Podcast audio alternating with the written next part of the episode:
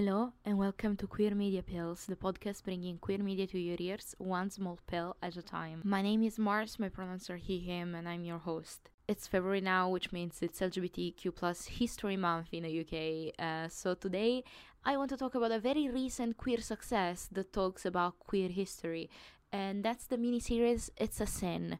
If you're in the U K, you can stream it for free on the Channel four website.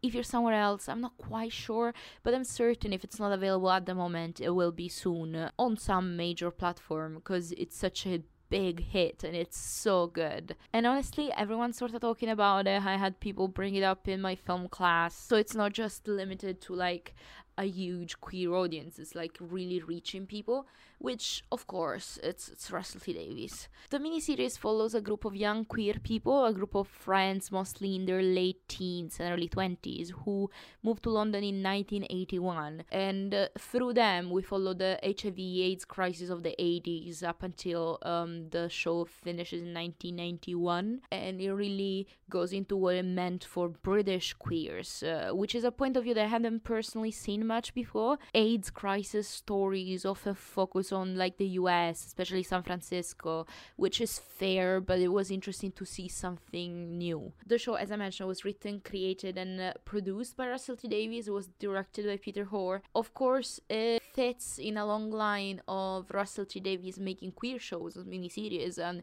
I personally love Cucumber Banana Tofu. Uh, I haven't finished Tofu just because when I was watching I couldn't find the streaming for it, because well, no, I was absolutely watching it through legal means. What, what, what why, why would I not?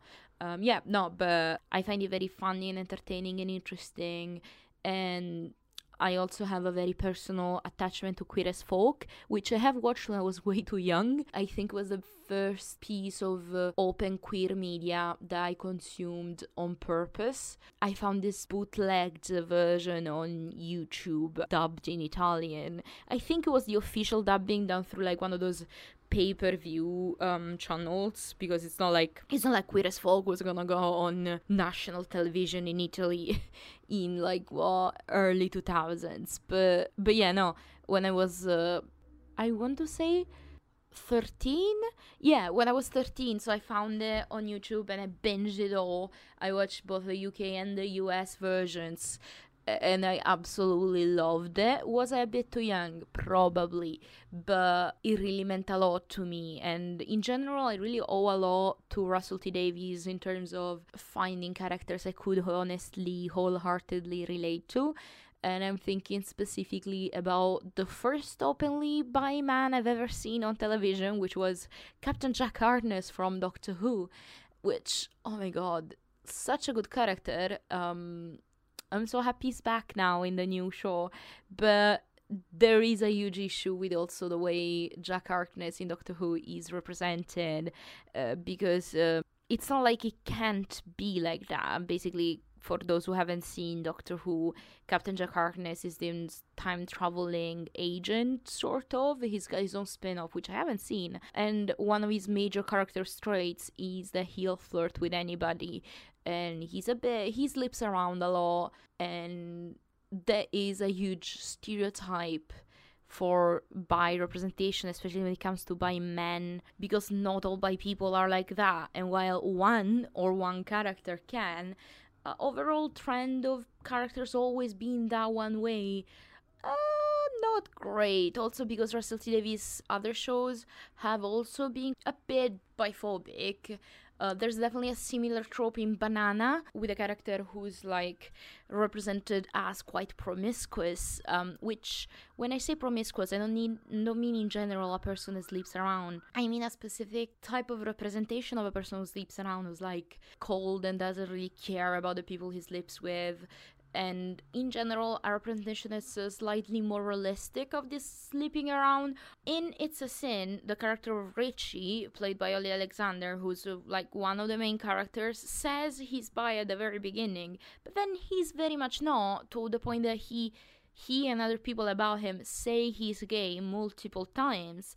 And while there is an experience that can happen, like uh, people thinking they're one identity and then figuring out they actually know. That happened to me as well. I thought I was a lesbian. I got the wrong gender and sexual identity. When it's a trend of by people being told they're really actually secretly gay or straight or like monosexual in general, again, it's a matter of uh, your character as an individual can be whatever. It's likely it fits. You need to be more careful of the way you represent and the words you use to talk about. My other one problem I had with the show was uh, um, the fact that they did, after all, choose to focus on a sexually active white twink, which is um, that choice when we talk about historical dramas about the queer community. Like, it's the same problem that films like Stonewall had, um where, well, Stonewall was much worse because they essentially had a white twink throw the first brick at Stonewall. Um a choice for sure. It's a Sin definitely does it less, first of all, because there's plenty secondary characters who are people of color, and that definitely is the right direction to go in. And I do want to also take into account that Russell T Davies has said that this is a very personal story to him, which you can really feel in the way characters are portrayed. Like, even when they do fall into mild stereotypes, they're still fully fleshed out human beings, real people. So it's fair that he would choose to center the story more on this one white guy, even when he's including other people of color, because he's talking about his own experience, so it wouldn't be fair to apply that narrative. Yeah, but I feel like I've lingered on the bad sides a lot of this show. But, but it was very good. It was very touching. I cried, which I don't do very easily, he said. But then, like any single gay drama, I'm there like, oh. Something that I personally really liked is how homophobia is shown. Like, homophobes are shown what they are. A varied bunch of people, you know, like a bunch of different people who have prejudice and hatred and uh, just their own misconceptions a lot of the time. And they're all like, the characters deal with homophobia quite a bit throughout the show, but it's from very different angles, from the very different people who approach homophobia in very different ways, uh, which is more accurate than just uh, a monolithic, unaccepting entity of the homophobes, like, you know, Taylor Swift, you need to calm down style. No, these are all people who have their own loves and affections and bias, and then then cause all this harm because of all those bias, and like the show never forgives them for it, which is good. We shouldn't forgive that just because we are understanding. Understanding and forgiving are two very different dynamics, but I do think understanding is important. And another and another thing I really, really appreciated is the joy in this show.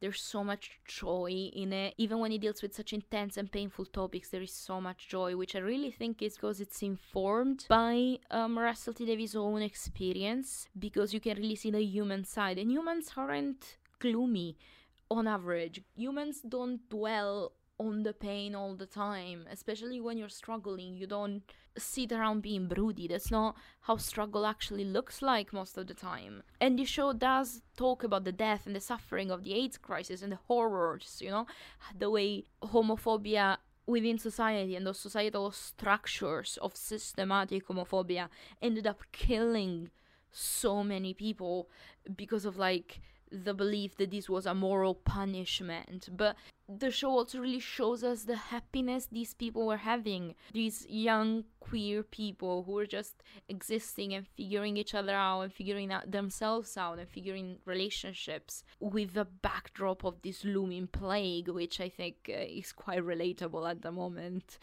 Um, but yeah, it shows us all this happiness, which I think we forget about when we talk about the topic the topic of the AIDS crisis most of the time. Uh, we forget that people in the eighties were still loving and laughing and living. What the fuck? What did I just say? Oh my god. So it shows all this happiness and the pride in being queer that um, I think it really encapsulates it. And I think at some point in the show, um, I'm not gonna get too spoilery, but there is this moment in which one of the characters talks about how they're afraid that when people look back at this time, they'll only look at the death, at the sickness, at the suffering, and they forget that people were living and having fun and being proud despite it all. And honestly, I think that was the breaking point for me. Like, when I say I cried, I mean it. Uh, you know, there's this motto I've seen around. There's trans joy is resistance. And I really agree with it. And I think I want to personally extend it into queer joy is resistance. Because when the world hates you, the most radical act you can take is to choose happiness where you can find it. And I'm not saying, oh, be happy despite it all. I know it's hard. That's not what I'm saying. What I'm saying is that to the extent to the extent you have power over, to the ex- to the extent we have power over, we shouldn't forget that being queer is beautiful. It's not all suffering, and there's so much talk about suffering, you know, and it's such a big trope in, like, the bury your gays. And yes, some gays are buried in this show like they were at the time, because you can't talk about AIDS without showing the death and suffering it caused. But first of all, some survived, which doesn't always happen in AIDS films. It's always like, oh, everyone dies. Um, no, not everyone dies. And we are still here. But even if everyone died, that wouldn't mean we haven't lived, which I think this show really, really brings home this point, that it was worth it, no matter what. And yeah, oh, I feel like we went off the deep end over here. Um, and I don't know how to wrap it up because I got so intense. Um, well, um... God. Um, our next episode is on next Friday at four p.m. And until then, goodbye.